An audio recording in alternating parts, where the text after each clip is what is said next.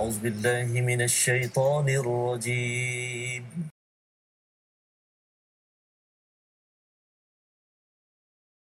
أعوذ بالله من الشيطان الرجيم. بسم الله الرحمن الرحيم. الحمد لله رب العالمين. الرحمن الرحيم. مالك يوم الدين. إياك نعبد وإياك نستعين. اهدنا الصراط المستقيم. صراط الذين أنعمت عليهم غير المغضوب عليهم ولا الضالين.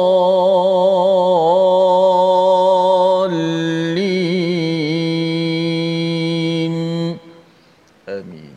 Assalamualaikum warahmatullahi wabarakatuh. Alhamdulillah wassalatu wassalamu ala Rasulillah wa ala alihi wa man wala syada la ilaha illallah syada Muhammadan abduhu wa rasuluhu. Allahumma salli ala sayidina Muhammad wa ala alihi wa sahbihi ajma'in. Amma ba'du. Apa khabar tuan-tuan dan puan yang dirahmati Allah sekalian? Kita bertemu dalam My Quran Time baca faham amal pada hari ini untuk sama-sama kita menyelusuri kepada surah Al-Qasas, surah yang ke-28 pada halaman yang ke-394 dan hari ini kita bersama Al-Fadhil Ustaz Tirmizi Ali. Apa khabar Ustaz? Alhamdulillah, apa khabar hari ini? Alhamdulillah ya. Semalam kita sudah pun mengulang kaji Ustaz ya dan hari ini kita menyambung halaman baru kita Betul. ya. Kita nak melihat kepada hujung surah Al-Qasas berkaitan dengan kesimpulan dan betapa pentingnya keutamaan dalam kehidupan apatah lagi kita masih lagi pada bulan awal tahun ini kita dibekalkan panduan daripada Allah bagaimana menyusun azam kita bagaimana kita menyusun kehidupan kita Allah perkenalkan dirinya, Allah perkenalkan bagaimana menyusun antara dunia dan akhirat.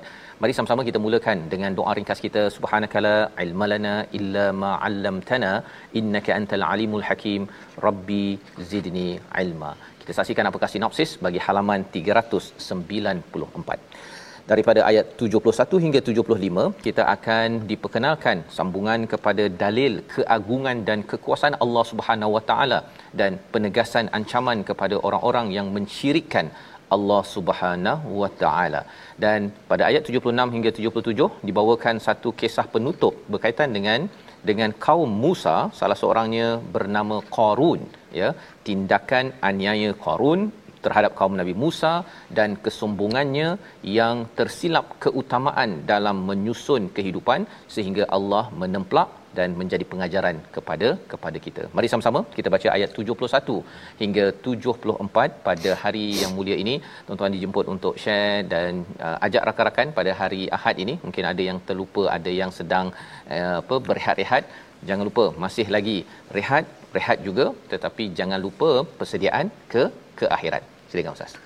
Alhamdulillah uh, Fadil Ustaz Fazrul. Tuan-tuan sahabat-sahabat Al-Quran kita dah diperdengarkan mukadimah pun eh, kita dah diperdengarkan uh, dinasihati bagaimana pentingnya persediaan kita menuju ke hari akhirat. Kerana hidup ni perlukan bekalan. Wa tazawwadu fa inna khairaz zadi taqwa dan berbekallah. Dan sebaik-baik bekalan itulah takwa yang merupakan uh, satu pas ataupun tiket untuk kita mendapatkan syurga Allah Subhanahu Wa Taala dan sudah pasti dengan rahmatnya insya-Allah. Baik, sahabat-sahabat semua teruskan share, tekan butang share di bawah. Kita sebarkan Al-Quran majlis ilmu kita My Quran Time baca faham amal. Jom kita baca ayat 71 hingga 74 daripada surah Al-Qasas. Ah, menarik ayat ini ada man ilahun ghairullah siapakah tuhan selain daripada Allah dua kali diulang dalam penceritaan tentang Tuhan memperkenalkan dirinya melalui penciptaannya hebat saya pun nak belajar sebenarnya kita baca dahulu sebelum kita mendengar kupasan insyaallah أعوذ بالله من الشيطان الرجيم بسم الله الرحمن الرحيم قل أرأيتم إن جعل الله عليكم الليل سرمدا إلى يوم القيامة من إله غير الله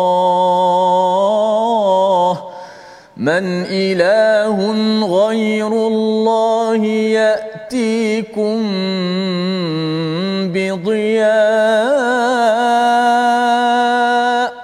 أفلا تسمعون قل أرأيتم إن جعل الله عليكم النهار سرمدا إلى يوم القيامة من إله غير الله من إله غير الله يأتيكم بليل تسكنون فيه أفلا تبصرون ومن رحمته جعل لكم الليل والنهار لتسكنوا فيه لتسكنوا فيه ولتبتغوا من فضله ولعلكم تشكرون.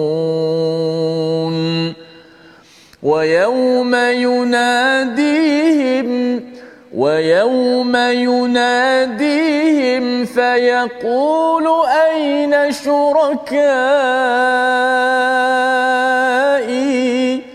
أين شركائي الذين كنتم تزعمون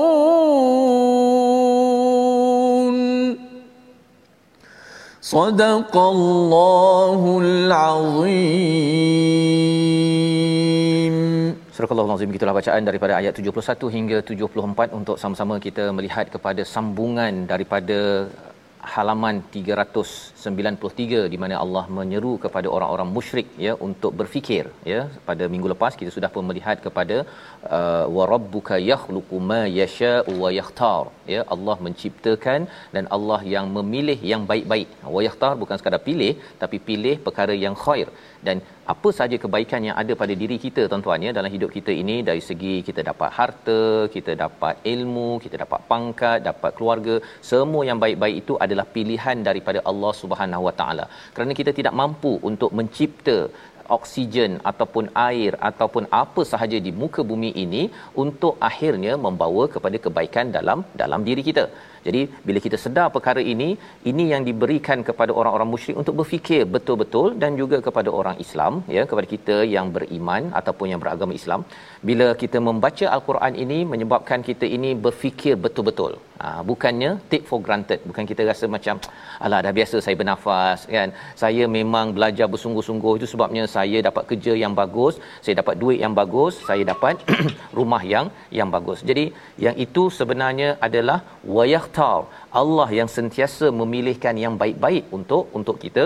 Dan kalau ada benda yang tak baik itu itu adalah ujian untuk kita makin lagi dekat dengan Allah agar Allah berikan baik sebagaimana yang telah didoakan oleh Nabi Musa Ustaz ya. Dalam peristiwa yang di Madian itu Nabi Musa kata tolong bagikan kebaikan. Ana faqir kan? Iaitu aku amat memerlukan sangat kebaikan. Lima anzalta apa yang telah diturunkan oleh Allah Subhanahu Subhanahu wa taala. Jadi pada ayat yang ke-71 ini kita menyambung ya. Qul Allah menyatakan lagi suruh Nabi sampaikan araaitum ya apakah kamu tidak melihat in ja'alallahu alaikum mulaila sarmada iaitu kalau Allah jadikan malam terus berpanjangan sampai kepada hari kiamat tak ada siang-siang Ha, kalau tuan-tuan tengok kat Finland, tengok kat utara, kutub utara ya, kalau ada masa 6 bulan malam, 6 bulan siang, itu juga itu sudah pun mencabar ya kehidupan. Apatah lagi kalau sarmadan ya, malam al-laili sarmadan ini malam yang berterusan sampai hari kiamat. Siapakah Tuhan yang boleh mendatangkan uh, dia? Dia ini ustaz uh, maksudnya cahaya yang panas. Ya. cahaya panas. Pasal kalau katakan kita uh, sejuk ya kalau katakan malam saja kita akan jadi sejuk dan pada waktu itu kita mungkin tidak dapat berfungsi dah ustaz. Kita tak dapat dah baca Quran pun tak boleh kita nak hmm. hidup macam biasa bahagia tu tak dapat. Dan pada waktu itu apa yang masih lagi berfungsi? Telinga kita. Di hujung itu Allah kata afala tasmaun? Apakah kamu tidak? Tidak mendengar. Pasal waktu malam kalau gelap kita hanya boleh gunakan telinga sahaja mata dah tak berfungsi dah. Mata tak berfungsi pasal apa? Gelap dan juga tidak ada cahaya. Malah lebih daripada itu dia ini berperanan untuk untuk fotosintesis ustaz yang kita bincang sebelum ni. Yeah. boleh kena pada pokok dan pokok itu akhirnya mengeluarkan hasil. Jadi kalau katakan tidak ada cahaya ini tak ada pokok yang ada uh, apa daun hijau tidak boleh menghasilkan buah. Jadi akhirnya padi uh, durian mangga semua tak dapat ya dan pada waktu itu sebenarnya adalah amat sengsara jika Tuhan tidak membantu kita. Ini adalah templak kepada orang musyrik yang mereka ini menyembah berhala. Berhala boleh keluarkan cahaya ke? Ha kan lebih kurang begitu. Afala yasmaun? Kamu apa afala tasmaun? Kamu tak ke dengar betul-betul ya perkara ini untuk dijadikan sebagai sumber kebenaran. Ayat yang seterusnya Allah kata ajarkan pada nabi untuk kita juga sampaikan pada diri kita pada orang ramai araaitum in ja'alallahu alaikumun nahar sarmada. Ya kali ini Allah kata kalau siang pula berpanjangan sampai hari kiamat. Apa jadi? Ya siapa Tuhan yang boleh memberikan apa? Lailin ya malam. Yang peranannya adalah taskunu nafi ha dia kalau masa orang bernikah ustaz ya biasanya orang cakap apa? Litas kunu ilaiha. Ha dekat sini litas kunu nafi ada beza ya. Yeah. Dekat sini taskunu nafi ini uh, tenang rehat padanya itu dari segi masa. Hmm. Ha dari segi tempat litas kunu ilaiha. Ha itu sebabnya siapa yang uh, kita tenang uh, padanya itu dari segi tempat pasangan. Ha jadi pasangan pada waktu malam itu adalah tempat ketenangan ya ha, jadi di sana ilaiha dekat sini fi dan Allah nak nyatakan kepada kita bahawa malam adalah tempat untuk mendapat sakinah. Apa maksud sakinah? Sakinah ni ada kaitan dengan uh, sikin ustaz. Mm-hmm. ustaz biasa pegang sikin kan? Sikin ya. apa ustaz? Pisau. Pisau. Ha jadi orang berfikir apa kaitan pisau dengan sakinah? Rupa-rupanya apa? Rupa-rupanya bila kita tengok apabila maksud asal sakinah ini iaitu dia bergerak-gerak. Ha gerak-gerak. Bergerak-gerak lepas tu dia statik ha senyap ya. Jangan bergerak ya. Itu namanya sakinah. Kita bergerak pada waktu siang dan kemudian kita duduk rehat di waktu malam ataupun di rumah kita kita dapat sakinah. Maskan adalah rumah. Kita gerak bekerja kemudian barulah kita balik baru kita namakan maskan. Baru ada ketenangan. Kita seronok. Tetapi kalau kita duduk sahaja di rumah tak ada bergerak-gerak itu kita tidak akan memberi ketenangan ya pada pasangan kita dapat ketenangan apabila kita bekerja keras dan kemudian kita balik ke rumah litas kunu ilaiha pada pasangan kita kita dapat ke ketenangan. Dan juga bila dah siang kita bekerja malam kita statik ya rehat baru kita dapat ketenangan. Kalau kita asyik rehat saja di atas katil ustaz ya. Duduk atas katil saja tak rehat-rehat dia tak jadi rehat. Dia jadi amat sengsara. Jadi di sini Allah pasangkan di antara siang dan malam ini afala tubsirun? Apakah kamu tidak memerhati? Mengapa Allah suruh kita perhati? Kerana kalau kita perhatikan terus menerus siang ya mata kita tak tutup-tutup akhirnya kita akan jadi letih. Dan kita tahu bahawa rupa-rupanya kita perlukan malam dan malam itu hanya diciptakan mampu diberikan oleh Allah Subhanahu Wa Taala. Jadi ini adalah rahmat daripada Allah ayat yang ke-73 untuk kita baca sekali lagi sebagai satu kesimpulan daripada Allah. Dua perkara ini.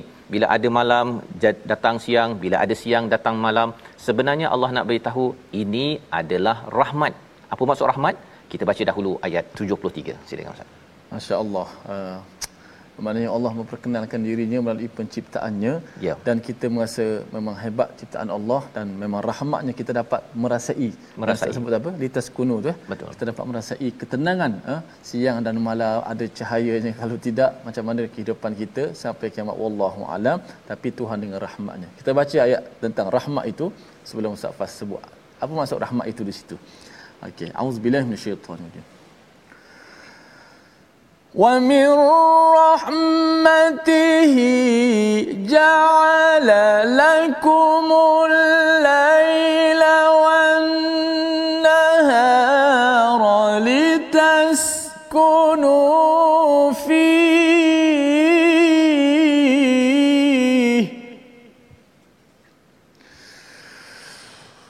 ومن رحمته جعل لكم الذي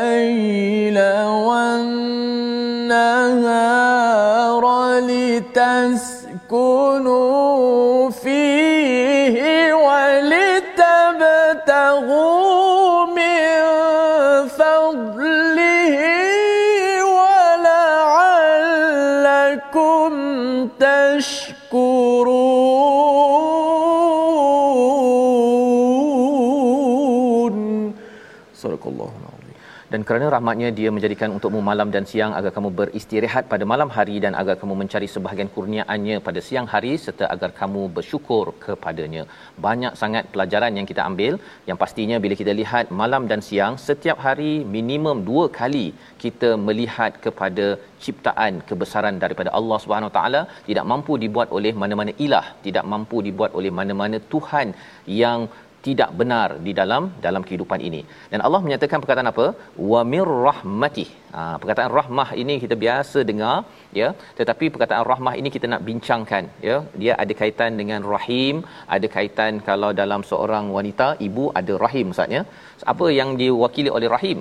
Kalau rahim pada wanita itu pada seorang baby, pada bayi, dia adalah sumber apa Ustaz? Makanan, tak pernah fail, tidak pernah gagal, kemudian tak payah bayar sewa, apa lagi?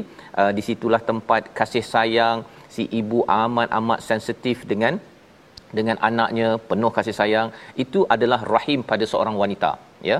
Dan lebih daripada itu Allah ada rahim Allah itu daripada rahim Allah itu kalau seorang uh, ibu pun sayang begitu ya Allah ini malah lebih sayang lagi kepada kepada hamba-Nya. Dalam hadis ada dinyatakan ustaz ya kalau seorang ibu itu dia tidak akan sanggup. Kalau tanya pada ibu-ibu yang sedang menonton sekarang ya sanggup tak? Ada baby kita kita baling dalam api. Allah. Ha, tak ada tak sanggup ustaz ni kan? Dia terjatuh sikit kena gigit nyamuk pun kita akan kalau dah lahir tu kita akan cuba jaga apatah lagi nak baling dalam api itu ibu bagaimana Allah yang ada rahmah sudah tentunya Allah tidak mahu masukkan hamba-Nya ke ke neraka Allah Subhanahu Wa Taala. Pasal ada orang kata ustaz ni bila tengok ayat neraka dalam al-Quran, oh ini Allah ni memang kejam kan nak masukkan ke dalam neraka. Tengok mak saja. Tengok mak kita sahaja dia tak sanggup untuk untuk masukkan anaknya ke dalam mana-mana tempat panas, tempat berapi. Apatah lagi ini Allah yang Maha Maha Pengasih, Maha Maha Penyayang. Jadi salah satu daripada tanda sayang Allah ini Allah jadikan malam dan siang. Ha ya malam dan siang ini kalau tadi mak mungkin jaga letak kelambu jangan ada uh, apa nyamuk gigit. Allah letakkan malam dan siang ini apa? Yang pertama malam untuk litas kunu fi untuk berehat. Dan walita bertaru uh, siang itu untuk apa? Mencari fadal mencari fadal diterjemahkan sebagai kurniaannya. Biasa orang cakap rezeki ustaz ya. Tapi nanti kita akan tengok pada ayat yang ke-77 fadal daripada Allah Subhanahu taala ni ada dua jenis. Satu akhirat satu dunia. Ha, keutamaan itu kadang-kadang orang cakap oh saya ni kena siang-siang kena cari rezeki untuk cari beli rumah untuk ini azam saya tahun ini. Tapi sebenarnya nanti kita akan tengok fadal Allah itu boleh di dunia ini tapi lebih daripada itu kita jangan sampai ter tersilap keutamaan ya kita sebenarnya kena tuju kepada hari akhirat dan macam mana nak susun kita akan bincang selepas selepas rehat nanti. Allah. tapi yang pastinya ustaz ya mm-hmm. wala'allakum tashkurun. Ya. Malam dan siang ini sebenarnya kita syukur sangat Allah bagi satu untuk kita rehat dan ada peluang untuk kita mencari fadal daripada Allah. Fadal itu bukan sekadar untuk di sini tetapi sampai ke ke akhirat nanti. Tetapi ada orang yang tidak indah pada malam dan siang dia rasakan malam siang macam biasa kan? Ah dah siang. Oh dah malam kan? Dan dia tak rasakan bahawa itu sebagai kasih sayang Allah. Dia rasa macam alah dah normal kot kan? Dia tak rasa bahawa ini kalau mak dia sayang dia betul-betul dia rasakan bahawa ini Allah sayang betul-betul. Itu sebab Allah bagi malam dan siang untuk saya berehat ya boleh tidur. Ataupun yang keduanya saya boleh bangun dan mencari rezeki ataupun mencari fadal daripada Allah SWT kerana tidak syukur maka di akhirat Allah kata pada ayat 74 ya ayat 74 ini lebih kurang macam ayat nombor uh, 7 62 Ha, yang kita tengok minggu lepas Ustaz Ya, ya. ya. Sama sebiji kan. Wa yauma yunadihim ya sama pada ayat 74 wa yauma yunadihim fayaqul aina syuraka'i alladhina kuntum tazumun ya iaitu kamu mana kamu punya uh, apa yang kamu sekutukan yang kamu sangkakan benar itu tersebut ya jadi bila Allah dah bawakan tentang Allah sayang kepada kita tapi ada orang dia pergi sayang mak orang lain Ustaz. Ya. Mak dah sayang dia, tak naklah mak ni, saya nak sayang mak lain. Ha, kan? Itu anak memang kurang adab betul lah kan. Ya. Jadi ini Allah cakap pada ayat 74 membawa pada perkataan pilihan kita pada hari ini. Mari sama-sama kita saksikan. Da'a ataupun dawa'a ini adalah cahaya terang panas daripada matahari berbanding daripada qamar itu nur cahaya yang sejuk. Enam kali disebut di dalam al-Quran setiap kali kita merasai cahaya panas tuan-tuan mendapat vitamin D pada kulit kita kita kena ingat bahawa itu adalah tanda kasih sayang daripada Allah Subhanahu Wa Taala agar kita bersyukur bila kita bersyukur Allah tambah lagi kasih sayang Allah tambah lagi kasih sayang dan sehinggakan kita dapat lagi banyak kasih sayang Allah bila sampai di di akhirat. Jangan silap uta- uh, menyusun hidup kita. Jadi itu sebabnya selepas ini kita akan sama-sama melihat bagaimana seorang tokoh yang silap susun kehidupan. Allah dah bagi macam-macam. Allah dah bagi ilmu, dah bagi kurniaan, rupa-rupanya dia gunakan untuk untuk makin jauh daripada Allah sehingga berbuat ke kerosakan. Apa ciri-cirinya yang kita tidak mahu laksanakan? Kita berehat sebentar, kembali dalam My Quran Time, baca faham aman insya-Allah. Masya-Allah.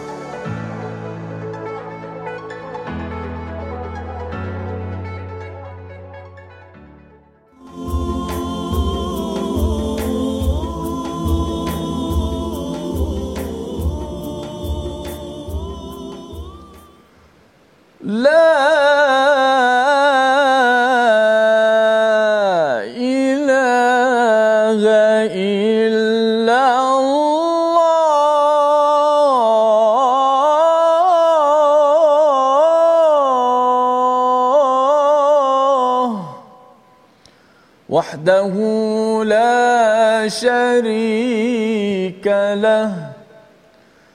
له الملك وله الحمد. وهو على كل شيء قدير.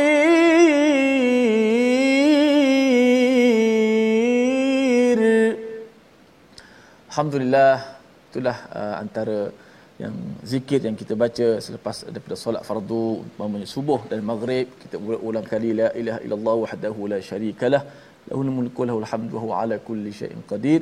Uh, kita menguatkan akidah ketauhidan keesaan kita hanya Allah yang maha berkuasa. Tidak ada tuhan yang berhak layak disembah melainkan Allah. Respon kita terhadap ayat-ayat Allah Subhanahu Wa Taala yang telah kita baca dan tadabbur bersama dengan Ustaz Fazrul ayat 71 72 ada perkataan man ilahun ghairullah? Adakah tuan selain daripada Allah? Kita orang-orang beriman la ilaha illallah. Dan mudah-mudahan menguatkan jiwa kita keimanan kita yang jitu insya-Allah. Baik. Saya yakin sahabat-sahabat dan saya juga nak mengetahui kisah yang sangat glamour disebut sebagai korun sehingga perkataan korun dah dimelayukan harta korun dan sebagainya. Sebab apa dia panggil harta korun dan sebagainya? Kita nak tahu saya ambil masa sikit je untuk tajwid dulu sikit pada hari ini. Jom kita lihat slide kita pada hari ini. Hmm uh, berkenaan dengan huruf tebal dan nipis lagi kita ulang kaji uh, banyak sedikit tentang tebal dan nipis. Perkataan pilihan kita juga pada walitabtaghu min fadlihi wa la'allakum tashkurun akhir ayat 73 walitabtaghu min fadlihi wa la'allakum tashkurun min fadlihi. Ah, ada huruf dot ah, di di di, dihimpit dengan huruf-huruf yang nipis. Mim fa nipis. Lihi nipis. Dot seorang tu satu huruf tu tebal. Maka kena jaga-jaga yang tebal seorang tu lah. Min fadlihi ha, jangan sampai fa pun terikut masuk dalam dot. Min fad ah ha, dia orang dia nak jaga dot tebal fa pun dia terjerumus sekali dalam dot. Ha, itu pun tak bagus. Ha, berikan hak masing-masing. Fa nipis yang tebalnya dot yang mati tu Ha, jangan fa tu nipis, dot pun turut nipis masuk dalam fa juga. Masuk antara satu sama lain pun tak bagus juga. Min fadlihi, ha, jadi dal pula. Jadi fa itu nipis, dot itu tebal. Min fadlihi, begitu. Wala tabaghil fasada fil ard. Huruf ghain yang berbaris di bawah juga saya pernah share tentang qaf yang berbaris di bawah. Antara ghain juga satu huruf yang bila baris bawah dia terkesan ketebalannya jadi kurang sedikit. Ghain huruf istilah tebal sentiasa. Baris bawah pun tebal tapi dia jadi kurang sikit. Ra ri. Jangan ri. Ada orang dia tebal juga. Wala tabghil. Oh, dia nak tebal tapi tak kena tempat. Okey. Ha, ghain tebal tapi jangan sampai kita melampau seperti huruf kita menyebut huruf ta. Ta ti boleh. Adapun ghain ra ri ri wala tabghi sekadar itu saja. Eh sekadar itu saja uh, tentang uh, tajwid kita pada hari ini. Berkenaan huruf tebal dan nipis. Wala tabghi begitu saja. Jangan tabghil fasad. Tabghil fasad fil ard. Jangan kamu lakukan kerosakan di muka bumi. Apa tu Wallahu a'lam safas. Baik, terima kasih ucapkan pada Ustaz Tirmizi. Kita berbincang tadi tentang huruf tebal nifis dan dalam masa yang sama juga kita ingin mendalami Ustaz ya. Hmm. Uh, Ustaz cakap tadi tentang Qarun yang kita hmm. akan baca selepas ini. Dia adalah penghujung kisah ya, penghujung kisah daripada surah Al-Qasas ini agar kita kena pastikan uh, kita jangan ikut dekat-dekat dengan Qarun. Nah, biasa orang cakap harta Qarun mai kita ambil kan. Hmm. Tapi jangan ikut dekat-dekat dengan Qarun sebenarnya ya. Uh, jadi apa sebabnya? Salah satunya ialah Qarun ini dia tidak menghargai malam dan siang. Oh. Nah, dia malam ini untuk rehat, siang ini untuk mencari fadal daripada Allah Subhanahu Wa Taala. Tapi bila orang cari saja ustaz ya untuk jadi kaya apa sebagainya sampai dia tak break, dia tidak berehat, sampaikan malam itu tidak digunakan untuk dia berehat sebentar dan lebih daripada itu untuk untuk baiki balik hubungannya dengan siapa? Dengan Allah Subhanahu Wa Taala. Sehingga kan dia tidak menjadi orang yang ber, bersyukur. Dia dalam uh, apa grup-grup dakwah saatnya pun boleh jadi begini. Dia bekerja keras sangat ya siang malam tu dia terus aktif aktif aktif sampai dia rasakan bahawa dialah yang paling betul dan orang lain salah. Ha, padahal sebenarnya malam adalah malam untuk kita berehat satu tapi kita bangun untuk kita bina hubungan dengan Allah sehingga kita rasakan bahawa ya Allah aku ini perlukan bantuan daripadamu aku bukanlah yang terbaik tetapi sedang nak jadi baik. Ha ya nak jadi orang yang ber, bersyukur macam nabi ya sehingga kan tidak mewujudkan rasa bahawa kumpulan saya yang berdakwah inilah yang ter, terbaik. Waktu ini apa yang perlu dibuat? Kena take a break. Ha dia pelajaran daripada malam dan siang ini kita kena ubah sikit. Dan kalau kita nak sokong kepada perkara kebaikan ini, kita bukan memilih nama, bukan memilih label, tetapi kita memilih apakah isi perjuangan itu. Ya, ha, kalau katakan dalam platform yang berbeza, tak ada masalah. Yang penting adalah perjuangannya itu adalah perjuangan membawa pada pada syukur. Ini yang nak kita lihat pada ayat 75 hingga ayat 77 kita bersambung bersama Ustaz Tirmizi baik alhamdulillah Safaz jom sama-sama kita sambung ayat seterusnya untuk kita mengetahui lebih lanjut apakah kata Allah Subhanahu wa kisah yang seterusnya yang sudah pasti. Bukan kita nak tahu menariknya kisah itu tapi nak menjaga-jaga juga ah nak berhati-hati supaya Ustaz kata jangan kita follow pula. Ha, kata follow sunnah Nabi betul. Tapi jangan follow pula korun. Kenapa yang lambang korun tu sampai lambang macam tu dilambang dalam Quran sebagai orang yang sombong kita tengok selepas daripada Firaun apa perbezaan dia Safas eh mungkin yeah. boleh tengok mm-hmm. antara Firaun dan Qarun ini baik kita baca dulu A'udzu billahi minasy syaithanir rajim ونزعنا من كل أمة شهيدا فقلنا فقلنا هاتوا برهانكم فعلموا فعلموا الحق لله وضل عنهم ما كانوا يفترون. إن قارون كان من قوم موسى فبغى عليهم وآتيناه من الكنوز ما إن مفاتحه لتنوء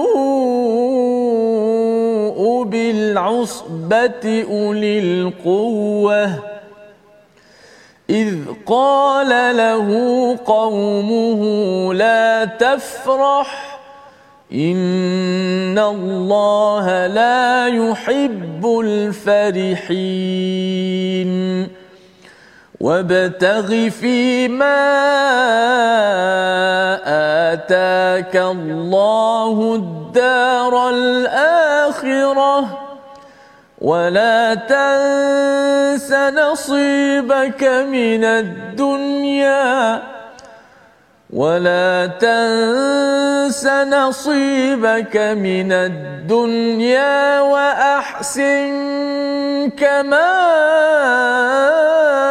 أحسن الله إليك. ولا تبغ الفساد في الارض ان الله لا يحب المفسدين صدق الله Surah Al-Nazim gitulah bacaan ayat 75 hingga 77 menyambung kepada apakah yang berlaku pada hari kiamat wa naza'na min kulli ummatin syahida ya pada setiap umat itu akan dibangkitkan didatangkan syahida saksi ha, kita nak bayangkan perkara ini macam kalau orang masuk mahkamah Ustaz ya. Masuk mahkamah itu kita rasa kita boleh menang boleh menang lawyer pun ada ya. Tetapi bila datang saksi saksi kata saya nampak awak buat salah. Habis ya.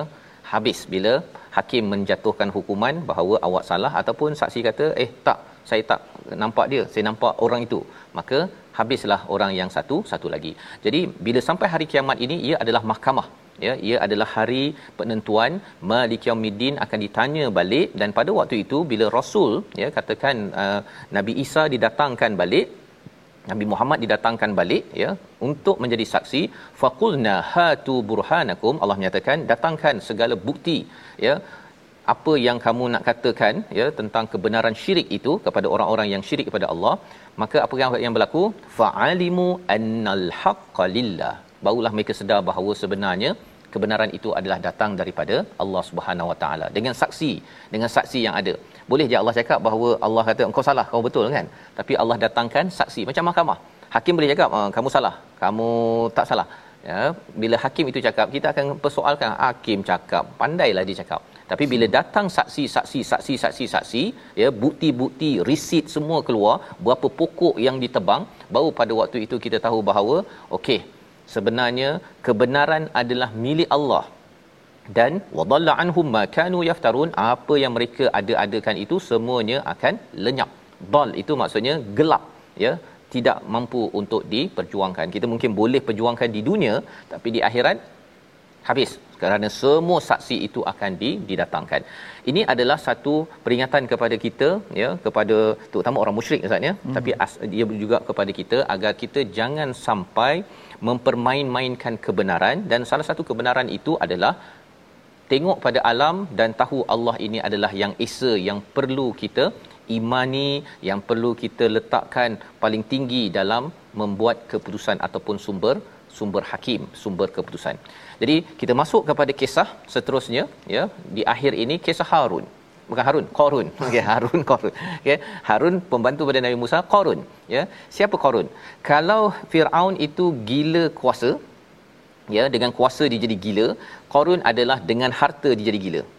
Firaun adalah di kalangan musuh tetapi Qarun ini adalah daripada Bani Israel pengikut Nabi Musa malah diletakkan di sini inna qaruna kana min qaumi Musa dia daripada kaum Musa. Ada yang kata bahawa dia adalah anak pada pak cik dia ya. Tapi orang dekat dengan Nabi Nabi Musa. Tetapi apakah yang berlaku pada Qarun? Kalau Firaun itu adalah orang musyrik Qarun dah ikut Nabi Musa tetapi lepas tu bara ya. Apa maksud bara? Dia menjadi orang yang melampau hmm. ya melampau. Dan padanya fabara alaihim maka wa atainahu minal kunuz ya apakah yang diberikan kepada kepada uh, Qarun ini? Qarun ini ustaz ya sebenarnya Bani Israel. Hamba di uh, di di Mesir. Tapi macam mana pula dia jadi kaya? Hmm. rupa-rupanya Firaun ini dia akan ambil beberapa orang daripada Bani Israel itu sebagai mata-matanya. Ya sebagai dia punya apa wakil untuk beri report. Ha, Bani Israel ni dia buat apa? Buat apa? Agar Firaun tahu dan lepas itu dia akan akan beritahu pada Firaun dan Firaun pun akan ambil tindakan kepada Bani Israel. Dia adalah jadi wakil yang menyampaikan berita-berita Bani Israel. Jadi disebabkan dia bekerja begitu, ya, dia dibayarkan harta yang lebih. Ha, jadi dia tali barut dah ni. Ya, oh. Ya, tali barut kepada Bani Bani Israel. Jadi pada waktu ini Allah bagi apa? Allah izinkan. Allah cakap kat sini wa atainahu minal kunuz. Ya, bukan kanzun tapi kunuz. Apa maksud kunuz? Kunuz ini adalah banyak akaun Ustaz, mudah ya. ceritanya. Dia punya akaun dekat Maybank ada dekat CIMB banyak akaun dekat luar negara pun dia ada akaun ha, lebih kurang begitulah kalau kita cakap zaman sekarang. Banyak dia punya harta-hartanya. Tetapi harta ini Allah cakap wa atainahu kami yang berikan. Bukan kerana bukan kerana Qarun ini adalah orang yang yang bijak. Walaupun dia akan cakap nanti bahawa kerana ilmu aku inilah ya. Tapi sebenarnya kalau orang kaya ustaz ya kaya ke miskin ke pandai ke apa ke semua itu adalah anugerah daripada Allah. Allah. Ma inna mafatihahu yang dia punya kuncinya itu tidak uh, benar-benar berat yang dipikul oleh sekelompok orang-orang yang kuat Ustaz. Kuncinya itu mm-hmm. ya. Jadi ada orang kata kunci itu banyak sangat ke kan? Mm. Ataupun besar sangat sebenarnya kunci pada waktu itu selain bukan kunci biasa tu. Dia kunci pakai kalau ada balak tu kan ataupun benda yang besar dia akan halang pintu daripada dibuka. Oh, kalau okay. satu kawasan tu nak ceritanya hartanya itu berada di tempat yang besar. Hmm. jadi dia tak boleh pakai kunci pintu yang hentak sekali boleh cabut itu. Itu bukan kunci yang dimaksudkan. Kunci yang dimaksudkan ini ialah pintu yang besar yang di uh, kuncinya itu diletakkan kayu ataupun balak yang besar. Jadi kalau orang nak masuk tu orang kena pakai balak ataupun satu jentera yang amat kuat baru boleh pecah masuk kepada account. Account Qarun yang ada. Nak ceritanya betapa besar dan kayanya Qarun ini sendiri. Jadi pada waktu itu, ya, Allah menyatakan id qala lahu qaumuhu. Kaumnya Bani Israel, dia cakap pada Qarun ini la tafrah. Jangan kamu ni berbangga. Hmm. Innallaha la yuhibbul farihin. Ya Allah tidak suka kepada orang yang yang berbangga-bangga. Ada nasihat dia juga. Nasihat dekat dia. Hmm. Kaum dia. Bani Israel pasal dia pergi uh, tunjuk dekat kalau zaman sekarang ni tunjuk kat Facebook dia oh. uh, kan tengok eh hari ni tiga, kereta yang seterusnya lah yang, yang duit tu tu ah tu, tu, tu duit kan itu yang dia buat pada kepada Bani Israel. Dia tunjukkan berbangga. Jadi kaumnya cakap janganlah tunjuk-tunjuk. Kan? Allah tak suka kepada orang yang tunjuk-tunjuk. Ya zaman sekarang ni tunjuk dekat Facebook tunjuk kat YouTube. Oh dia ada perkataan alhamdulillah. Alhamdulillah hari ini kereta yang ketiga sudah masuk ke garaj. Hmm. kan? Buka dengan gitu kan? Itu namanya farah. Letak atas katil tu atau susun atas katil. Ah letak atas katil itu. Sebenarnya itu tidak dibenarkan. Tidak dibenarkan. Nanti kita akan tengok ayat 77 so saya nak buat apa dekat social media saya? Itu uh, Facebook saya. Saya punya pasal lah kan? Sebenarnya kaumnya cakap la yuhibbu innallaha la yuhibbul farihin. Ya? Pasal dia kalau bawa kuda saatnya kalau dia naik kuda pun dia pergi ke tempat orang miskin tu eh, apa khabar? Kan? Dia tidak bantu pun orang tu. Dia sekadar nak tunjuk kudanya yang bagus hartanya yang hebat nak tunjuk saja jadi itu sebabnya tunjuk itu adalah satu perkara yang dikaitkan dengan tafrah ya dan Allah tidak suka kepada orang yang yang menunjuk-nunjuk. Jadi, apakah yang perlu dibuat kalau seseorang itu ada harta? Ha, kalau ada kuasa, jangan jadi seperti Firaun. Kalau tuan-tuan adalah orang yang berharta, yang kaya, jangan jadi seperti Qarun. Macam mana ubatnya? Ayat 77 memberi jawapan kepada kepada kita. Kita baca bersama. Baik, alhamdulillah. Insya-Allah itu mukadimah sambungan Muka surat sebelah ada lagi Ada lagi Ustaz. Ada lagi ha, pasal, banyak cerita dia. Ha, bila ha. dah dah dapat formula ini uh, Fir uh, Qarun dia tak ada guna fir, uh, apa formula ini. Hmm. Ha, tapi formula inilah yang kita akan sama-sama uh, kaji agar jangan sampai kita terlibat harta kita ni jadi harta Qarun. Allah. Ha, kan? Okey uh, penting eh supaya kita tak ter, ter, terjerumus seperti mana korun ini takut kita tertipu saja dan bila ada orang datang nasihat tu kita kena cek muhasabah kalau tak nak dengar pun balik muhasabah balik betul tak apa orang cakap betul, mungkin sah. dapat jawapan insyaallah kita baca ayat 77 A'udzubillahi minasyaitonir rajim. وابتغ فيما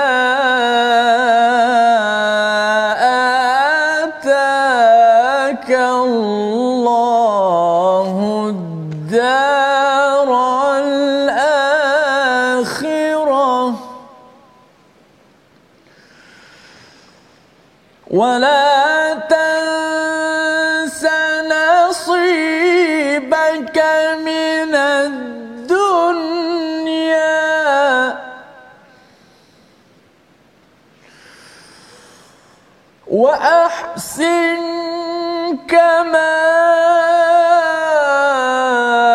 أحسن الله إليك ولا تبغ الفساد في الأرض